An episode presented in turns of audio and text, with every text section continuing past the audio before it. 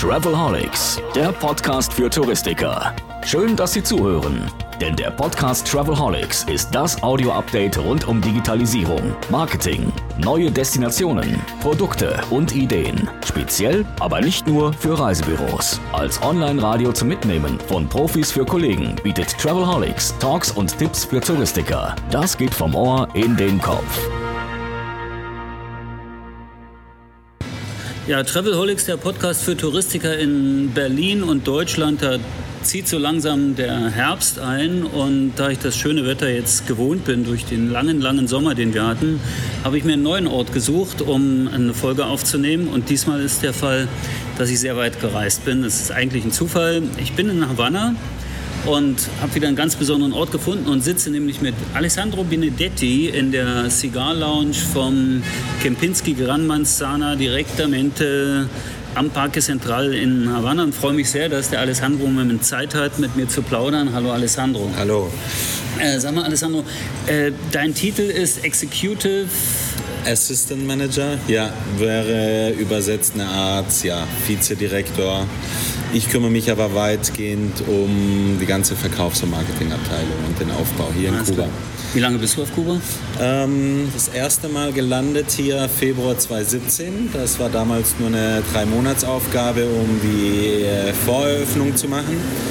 Ähm, aber es scheint Kempinski mir und den Kubanern hat so gut gefallen, dass ich dann das Angebot bekommen habe und dann bin ich im, ja, fix eigentlich seit äh, September. Seit September seit 2017. Seit also September 2017. Mehr als ein Jahr. Das heißt, du hast diesen ganzen Boom, den Kuba erlebt hat und so weiter, schon ziemlich mitbekommen? Ich habe, sagen wir mal, den die Endzeit mitbekommen, um das mal so zu sagen. Also 2015, 2016, denke ich, war so die, die große Boomzeit, vor allem nach dem, äh, nach dem Besuch von äh, Obama in 2014.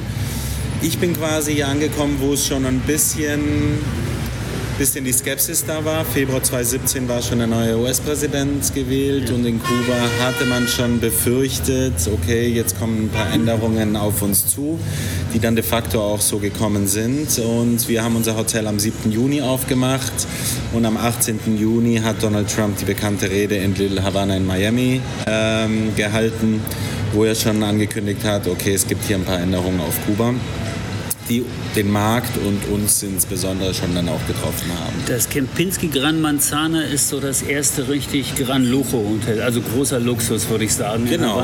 Wenn ich mir das hier so anschaue, die Zimmer anschaue, ich habe ich hab mir das Haus tatsächlich ein bisschen angeschaut. Wir werden auch nachher noch ein bisschen über das Haus reden, weil ich weiß, viele vom, vom Verkauf, also Expis aus den Reisebüros hören den Podcast und sind natürlich interessiert an dem Ziel Kuba und äh, welche, welche Optionen gibt es da eigentlich, Gäste herzuschicken, die jetzt nicht in Casas Particulares wohnen wollen oder sowas. Und ein Luxushotel auf Kuba ist schon ein Stück Revolution, oder? Absolut. Ich glaube, mit dem Hotel haben die Kubaner oder haben wir auch mit den Kubanern, glaube einen Meilenstein gesetzt in dem Tourismus. Es ist auch die Idee gewesen der kubanischen Regierung, ähm, jetzt dann, ähm, sagen wir mal, auf ein anderes Level zu setzen jetzt in Kuba. Kuba ist sehr bekannt für die All-Inclusive-Hotels, für die Strandhotels, war, ist nicht bekannt für die Qualität der Hotels, muss man ganz äh, ehrlich so sagen. Und das wissen die Kubaner und deswegen wurde entschieden 2010, es war lange bevor Kempinski überhaupt im Gespräch war, dass dieses, äh, dieses Gebäude, dieses 120 Jahre alte Gebäude umgebaut wird und quasi als erstes Luxushotel äh, Havanas und Kubas eröffnet werden soll. Und da ist dann natürlich Kempinski später ins Gespräch gekommen, da die Kubaner auf Kempinski zugekommen sind. Es okay. war nicht andersrum. Und wir waren sehr skeptisch am Anfang, ähm, weil natürlich Kuba als äh, Destination, als Luxushoteldestination natürlich nicht nicht so, äh, sagen wir mal, in Frage kam für unsere, für unsere Entwicklung auch in Amerika. Aber als wir uns das Haus angeschaut haben, die Projekte angeschaut haben, das ist wirklich ein Flaggschiff für Kempinski. Absolut, absolut. Ich muss ja sagen, ich bin 2009 hier gewesen, um hier einen Marathon zu laufen in Havanna. Ja. Und da war das noch, äh, da war es erkennbar, dass hier ja. was passieren wird. Und wenn ich das heute sehe, das ist schon gigantisch, was passiert. Jetzt kriegen wir gerade ganz stilecht hier einen Mojito, großartig, muchas gracias. Und äh, es ist extrem viel draus geworden und kann ich mir auf der anderen Seite vorstellen, äh, es ist nicht einfach, auf Kuba ein Luxushotel einzurichten, Geschirr zu besorgen, jeden Absolut. Tag äh, das Essen zu besorgen, das Personal zu trainieren. Nichts gegen die Kubaner, die sind Nee, sicher super motiviert und so weiter. Aber ich glaube, sagen wir mal, die DNA ist es nicht unbedingt. Nee, also jetzt absolut. nicht in, den, in der jetzigen Zeit. Nee, absolut. Ich sage immer, ich vergleiche es auch immer. Ähm, ein Luxushotel auf Kuba zu führen ist wie ein Ferrari auf dem Waldweg zu fahren. Das ist wirklich, man muss sich das so vorstellen, man hat alles, man hat die Hardware, tolles Produkt, aber wenn man Gas geben will, merkt man, okay, es, da fehlt was. Entweder ist da unten der Belag nicht da oder der Motor ist kaputt oder wir haben kein Benzin. Also es ist, ähm, es ist immer irgendwas und es ist eine wirklich sehr schöne Herausforderung. Äh, es ist eine tolle Herausforderung, aber natürlich sehr verbunden mit äh, einiger Problematik die nicht hausgemacht ist. Ähm, es ist, und das ist für mich persönlich auch eine schöne Erfahrung oder eine interessante Erfahrung, weniger schön, dass man wirklich von der Weltpolitik ein bisschen bestimmt ist. Unser tägliches Leben wird einfach von, von der Politik bestimmt, die die USA auf Kuba hat. Aber viele Probleme sind auch hausgemacht, muss man auch ganz klar sagen. Ähm, aber es, ja, das macht's aus. Es ist spannend. Äh, es ist, äh, macht sehr viel Spaß, auch mit den Kubanern zu arbeiten und auch die Kubaner auf ein anderes äh, Level vorzubereiten. Weil man muss sich vorstellen, 99 Prozent der Kubaner sind nie von der Insel gekommen. Die wissen nicht, was ein Luxushotel ist, äh, geschweige denn, dass sie überhaupt wissen, was, was ein guter Service ist, weil sie sich teilweise auch selber hier die guten Restaurants und Hotels selber nicht, äh, nicht anschauen oder nicht leisten nicht können. leisten können. Das kann ich Genau. mir vorstellen. Ja. Wie hast du denn die, was, also, was, was sind so die, ich nenne es mal die krassesten Geschichten, die ihr erlebt habt? Also gerade so beim Aufbau. Gibt es irgendwas, wo du sagst, okay, wir hatten wir jetzt äh, plötzlich das ganze Haus, äh, wir hatten eigentlich Bettwäsche geordert, aber es wurden stattdessen Moskitonetze geliefert oder solche Ja, Geschichten? das wären so, das wären so Geschichten. Also ich glaube, ähm, ja, ich denke so die krassen Geschichten waren natürlich in der Voreröffnung, dass wir wirklich wenig Produkte hatten. Ja, ich habe drei Monate zum Beispiel ohne Papier arbeiten müssen. Gab kein Pa- also ihr seid komplett digital, weil dieser Genau. Podcast dreht sich ja auch um Digitalisierung. Richtig, man kann sagen, sehr umweltfreundlich, ähm, aber es gab kein Papier, beziehungsweise wir mussten uns das Papier dann privat irgendwie besorgen und das kann man sich nicht so vorstellen, dass man nach sagt, okay, ich gehe jetzt einfach in einen Papierladen, weil es gibt keine Papierläden und dann schaut man, wo kriegt man sein Papier her und wann man wirklich was ausdrucken muss, dann denkt man schon vorher drüber nach. Ich meine, jetzt haben wir natürlich Papier einmal, wenn es geöffnet wird, dann hat man solche Sachen, aber es ist schon so, dass man muss sich daran gewöhnen, dass es heißt, morgens, wir haben heute keine Salatblätter oder heute ist Rucola nicht angekommen oder heute ist halt einfach mal kein Hühnchen da. Avocado gibt es halt, wenn es Avocado gibt. Genau, richtig. Und die Mangozeit ist auch vorbei. Ähm, was auch ganz gut ist. Ich denke, man, man gewöhnt sich dran. Man gewöhnt sich auch dran, dass es außerhalb des Hotels kein Internet hat. Äh, wir sind froh zum Beispiel, dass wir eins der ersten Hotels, beziehungsweise erste Hotel sind, wo überall Internet gibt im Hotel. Aber wenn man sich überlegt, dass wir, und ich glaube, das ähm, kann ich aus dem Nähkästchen äh, plaudern, dass wir 45.000 Dollar pro Monat für Internet bezahlen Nein. und unser Gast kein äh, kostenloses Internet hat, dann ist es schon äh, eine Hausnummer. Ähm, und gut, Geschichten könnte ich wirklich, äh, könnte wirklich Tausende erzählen, weil das ist immer irgendwie, jeden Tag passiert irgendwie was, wo man sich denkt, Also Das kann eine, nicht sein, Ich habe mal eine Geschichte gehört. Äh, äh, ihr habt irgendwie Weingläser bestellt. Ja, die wollte ich auch erzählen. ja? Genau, das war vor der Öffnung. Tolle Geschichte. Wir haben Riedelgläser bestellt. Ähm, ich glaube, kein Hotel hier hatte Riedelgläser, aber wir wollten einfach hier die Gläser haben. Wir haben alle Bestellungen müssten dann über den Start laufen. Und im Mai hatten wir den Anruf und sagen, die Riedelgläser sind angekommen, die sind jetzt hier im Hafen. Da dachten wir, ja super, kommen nächste Woche an. Braucht dann drei, vier Tage, bis dann von der äh, dann angeliefert wird. Und an dem gleichen Wochenende bekommen wir einen Anruf von einem Kollegen, einem Hotelierskollegen, hat gesagt, du habt ihr die Riedelgläser bestellt. Wir so, äh, woher weißt du das? Er so, ja, wir sind hier auf der Plaza Vieja, hier werden Riedelgläser gerade verkauft. also sprich, ein Kistchen ist dann schon umgefallen wahrscheinlich und wurde mitgenommen und das sind dann einfach so Geschichten, wo man wirklich auch schmunzeln muss, wo man sagt, okay, hier laufen die Uhren anders, hier ist es anders und äh, man muss sich darauf wirklich dann auch einstellen. Auf der anderen Seite, also ich bin jetzt seit drei Tagen hier in Havanna, bin unterwegs gewesen, habe mir eine ganze Menge wieder angeschaut. Havanna ist einer meiner liebsten Städte. Ich war hier sehr oft, ich war 89, glaube ich, das erste Mal hier und äh, habe wirklich auch eine ganze Menge an diesem Revolutionsumbruch so miterlebt. Wenn ich das jetzt so sehe, vor drei Jahren, als ich hier war, da war das so ein bisschen wie Ostberlin 1990. Mhm. Vieles wurde so aus dem Hinterhof und so ein bisschen das Bier direkt aus der Kiste mhm. für den dreifachen Preis verkauft. Heute hat sich aber längst was etabliert. Also zumindest in Havanna. Mhm.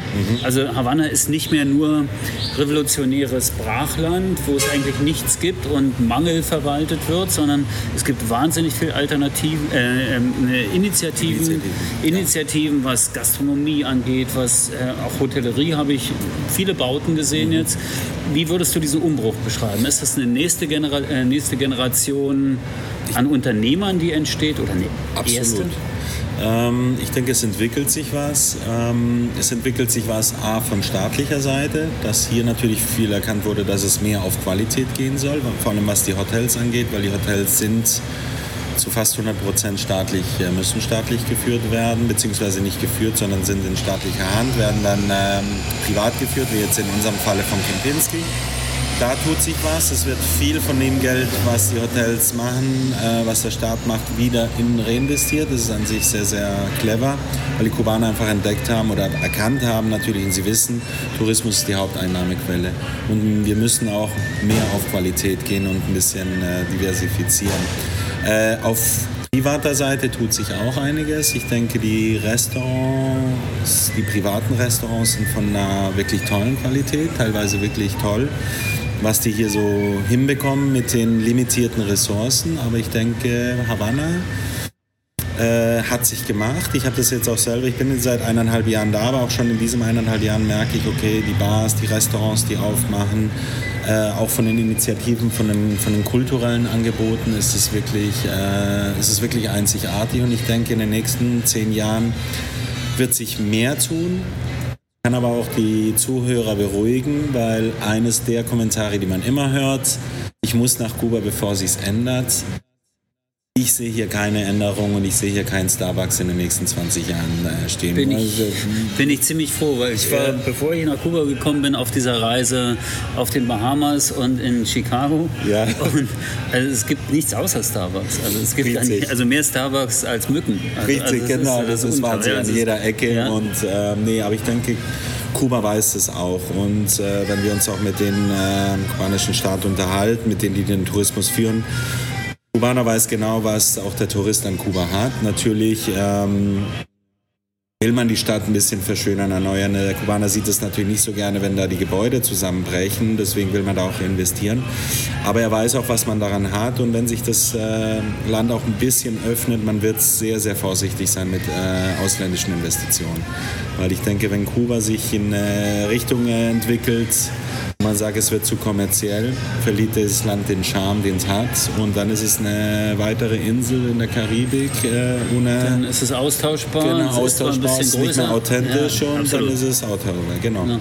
Gut, nun bin ich heute Vormittag hier den Paseo del Prado zum Malecon runtergelaufen. Ja. Abgesehen auf der rechten Seite haben die Kollegen von Iberostar ein Haus eröffnet. Richtig, ja. Weiter unten an der Ecke, Ecke Malecon, wird ein großes neues Fünf-Sterne-Hotel gebaut, Prado im Malecon. Sofitel, ja. Das wird ein Sofitel okay. voraussichtlich ins Offiziell werden, ja. Also auch ganz spannend und verkauft ja. sich ja, also in den, ich würde sagen, in den Köpfen von vielen Expis ja. Äh, ist ja immer noch so, Kuba ist, das ist so Salsa, Rum, Zigarren, Lebensfreude. Ja. Und das ist es dann. Das ist es auch. Und so sehe ich das auch noch. Ich denke, man, wenn man hier in die Stadt rausläuft, man äh, hört Salsa überall, man sieht, äh, man sieht die, ist irgendwie pure Lebenslust hier, die man, äh, man sieht. Trotz der Schwierigkeiten, die die Kubaner haben in ihrem täglichen Leben oder in ihrem Alltag, aber es ist äh, weiterhin viel Musik, viel Kunst. Vor allem die Kunst fasziniert mich hier. Ähm, es ist Wahnsinn, wie viele kleine Kunstgalerien es hat auf einem ganz tollen Niveau. Und ich denke, Kuba ist eines der ganz wenigen Länder, wo man als Normalverbraucher, als Gast wirklich in, in, die, in, in so eine kleine Welt auch eintauchen äh, kann. Wir haben zum Beispiel jetzt ein Angebot, das wir, oder beziehungsweise nicht ein Angebot, aber was wir unseren Gästen anbieten, ist, dass sie eine Tour bekommen und die, man kann wirklich sehr bekannte Künstler mit denen Kaffee trinken bei sich daheim, äh, in das Privatatelier besuchen gehen und äh, kubanischen Künstler freuen sich über die ausländischen Besucher und Touristen. Und das sind so Sachen, die sind wirklich einzigartig. Also man kommt wirklich an Sachen, wo man in anderen Ländern nicht so einfach ankommt. Und da ist es natürlich auch so, und ich merke das ja auch bei deiner Begeisterung, wie ja. du das erzählst und dem, dem Leben, wie du das hier wahrnimmst. Du brauchst natürlich immer einen Zugang zu diesen Menschen. Hier, Richtig. Ne? Das ist also, ich habe es gestern, äh, war ich in Vedado spazieren unterwegs und habe gerade, also kleiner Tipp am Rande, falls ihr eure Gäste mal nach Vedado schickt, das ist die Neustadt von Havanna. Äh, da gibt es eine wunderschöne kleine Galerie äh, Villa Manuela, also kleines, äh, kleines Gebäude, furchtbar nette Leute, kleine Ausstellung, großartige Kunst, die man da sieht. Also wirklich ein Juwel, was man einfach so im Vorbeigehen entdeckt. Richtig, ja. Geht woanders gar nicht. Ja. Und du findest tatsächlich den Zugang zu den Menschen.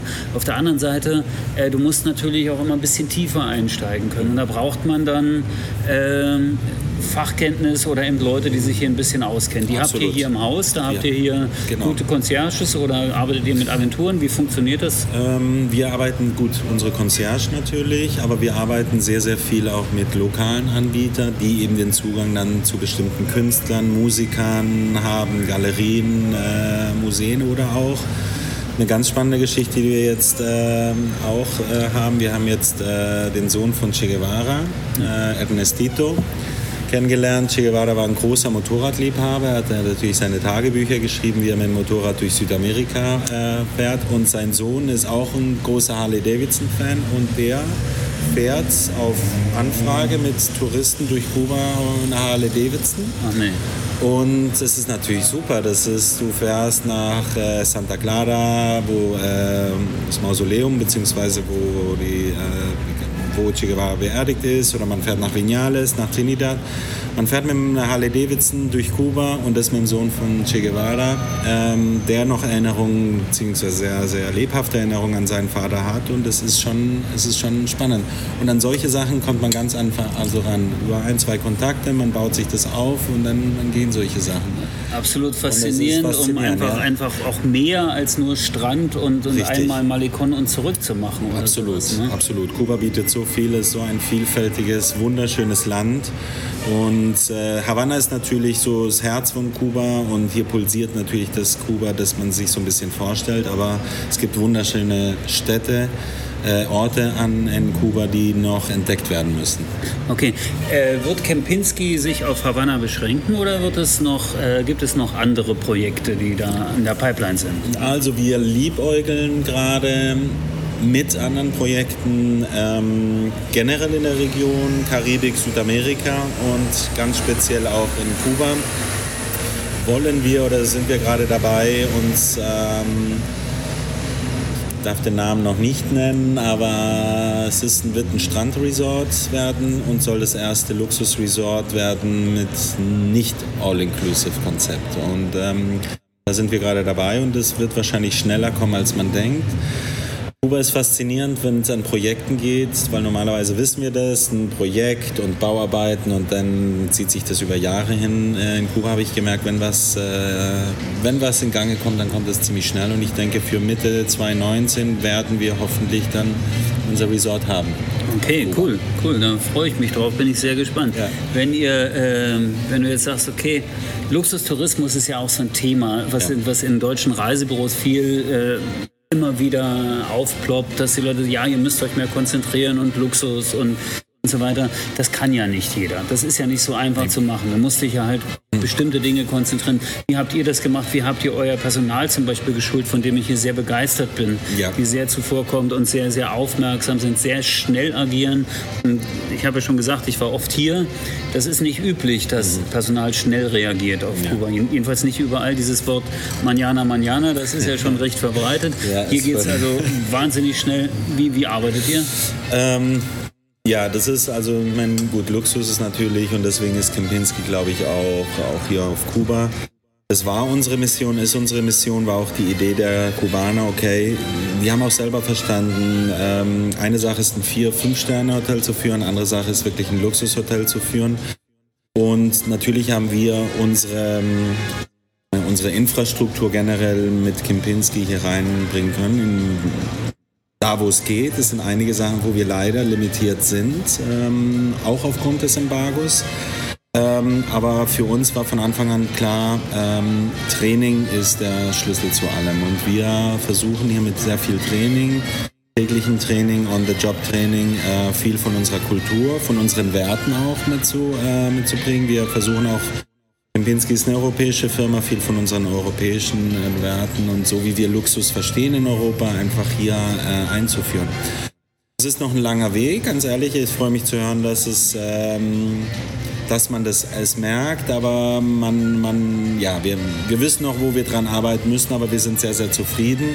Und ich denke, die Kubaner merken auch, okay, wow, das ist ein anderes Level an Gästen, die wir haben. Wir haben hier viele Kubaner, die haben vorher in einem All-Inclusive-Resort gearbeitet oder in einem anderen Hotel und die, ja, die schlackern hier schon teilweise mit den Ohren, weil sie merken, okay, die Erwartungshaltung ist einfach eine andere. Und wenn man einfach eine bestimmte Summe für ein Zimmer bezahlt, dann erwartet der Gast es auch zurecht und der Kubaner Nee, der freut sich aber auch drüber, weil er einfach sieht, okay, und er lernt viel und das ist für, für, für sie selber dann auch eine schöne Entwicklung. Aber wie gesagt, es ist sehr, sehr viel mit Training ähm, und das ist einfach der Schlüssel. Deswegen sind wir hier, im Moment sind wir 14 nicht-Kubaner, die hier angestellt sind, die teilweise von Kempinski kamen, teilweise auch von anderen Luxushotels. Und unsere Mission ist einfach, okay, den Standard hier reinzubringen. Okay. Äh, was mich noch interessiert, wenn draußen Mangel herrscht, ja. Dann heißt es ja nicht, dass hier drin Überfluss ist, aber es gibt hier viel. Also wenn ich ein Buffet anschaue, es gibt wirklich sehr viel. Äh, und wenn draußen auf der anderen Seite viele private Restaurants existieren ja. und äh, die Lobster anbieten Ja. für 13 Dollar. Ja. Um die Ecke gibt es ein sehr gutes Restaurant, äh, das heißt Mas Havana zum Beispiel, in der Altstadt von Havanna, falls da mal jemand Gäste hinschicken möchte oder selber mal ausprobieren möchte. Die haben hervorragenden Lobster für 13 Dollar. Ja. Ist das der Lobster, der bei euch in der Küche fehlt oder wo kommt der her? Das ist der, der bei. Und gut, Lobster ist zum Beispiel ein Produkt, das gibt's immer. Das weiß ich nicht. Das ist wahrscheinlich das einzige Produkt, wo man sagt, okay, das gibt's immer. Aber wenn jetzt in einem privaten Restaurant Rucola gibt, und das haben die meisten privaten Restaurants immer, kann dann schon sein, dass es im staatlichen äh, fehlt. Ähm, ist an sich ganz interessant. Meistens haben die staatlichen Betriebe größere Schwierigkeiten als die Privatrestaurants, weil wir dürften jetzt, wenn ich jetzt rausschaue auf dem Platz, sehe ich hier, wie jemand gerade Zitronen verkauft oder Limetten verkauft. Und wenn wir jetzt im Moment keine Limetten haben, dürfte ich nicht rausgehen, um beim Privaten zu kaufen. Das ist einfach staatlich so geregelt. Wir müssen über den Staat importieren. Und das Interessante ist, wir versuchen, dass wir so wenig wie möglich natürlich Mangel haben. Ähm, wir bekommen immer mehr Importartikel auch. Es ist aber auch so, dass hier unser Küchenchef, er kommt aus, äh, aus Spanien, äh, beziehungsweise ganze Küchenteam, ähm, man muss wirklich so arbeiten mit dem, was man hat. Ich vergleiche das immer so und das habe ich damals auch dem Küchenchef gesagt, bevor, ich, bevor er gekommen ist, habe ich gesagt, hör zu, du musst dir so vorstellen, du kommst abends in deine Küche, machst deinen Kühlschrank auf, machst die Schubladen auf und sagst, okay, was habe ich? Und danach richtet sich dein Menü. Und das ist nicht andersrum. So wie wir es gewöhnt sind, man weiß, wie Küchenchefs sind, die wollen immer ganz groß was herzaubern, aber hier ist, äh, hier ist die Entwicklung andersrum. Und man gewöhnt sich dran, aber es ist wirklich so, mittlerweile bekommen wir immer mehr, mehr Produkte. Die privaten Restaurants haben aber weiterhin einen ganz kleinen Vorteil. Das ist wirklich so. Das ist so, und die haben äh, Kanäle, die sonst keiner hat und keiner Genau. kennt. Und das soll auch so bleiben. Das Dieses so Siegel bleiben. wollen wir gar nicht brechen. Richtig, Wo die ja. das alles herkriegen. Es ist aber nicht so, dass ihr jetzt Sorge habt, dass euer Personal hier oder, oder Personal aus Hotels was raus äh, was Nee, rausnimmt. nee, nee, das nicht. Ähm, ich denke, wir, auch was Produkte angeht, wir dürfen auch an lokale, das machen wir immer mehr und mehr, an lokale Farmer gehen wir ran, also an, hier an die Bauern. Es ist einfach nur eine Prozedur, ähm, wo wir einen Bauern, der gerade ziemlich viele Tomaten hat, dass wir sagen, okay, wir möchten, dass du uns belieferst. Das ist hier wird, äh, es ist alles sehr, sehr bürokratisch, aber wenn das mal durch ist, dann können Du bist ein Travelholic? Willkommen beim Travelholics Talk. Da wurden wir gerade kurz abgeschnitten. Wir waren beim, bei den Tomaten und dem lokalen Den Bauern. Grund- lokalen Bauern, genau. Also wir kommen auch an die privaten Bauern oder lokalen Bauern ran und das ist auch eine Idee generell, die wir bei Kempinski sehr, sehr viel haben, regional zu äh, produzieren zu lassen. Hier in Kuba natürlich schwieriger als zum Beispiel in Deutschland und der Schweiz, aber es gibt die Möglichkeiten. Es ist einfach nur ein bürokratischer Prozess und ich denke, Je länger wir hier, wir hier sind, desto einfacher wird alles werden. Und ich denke, in einem Jahr werden wir wahrscheinlich weniger Probleme haben, einfach an nur lokalen Tomaten zu kommen oder lokalen Rucola okay. zu bekommen. Cool. Das sind so viele Informationen, das ist super. Ich will es auch nicht zu sehr in die Länge ziehen, damit alle noch Spaß an, am Zuhören haben.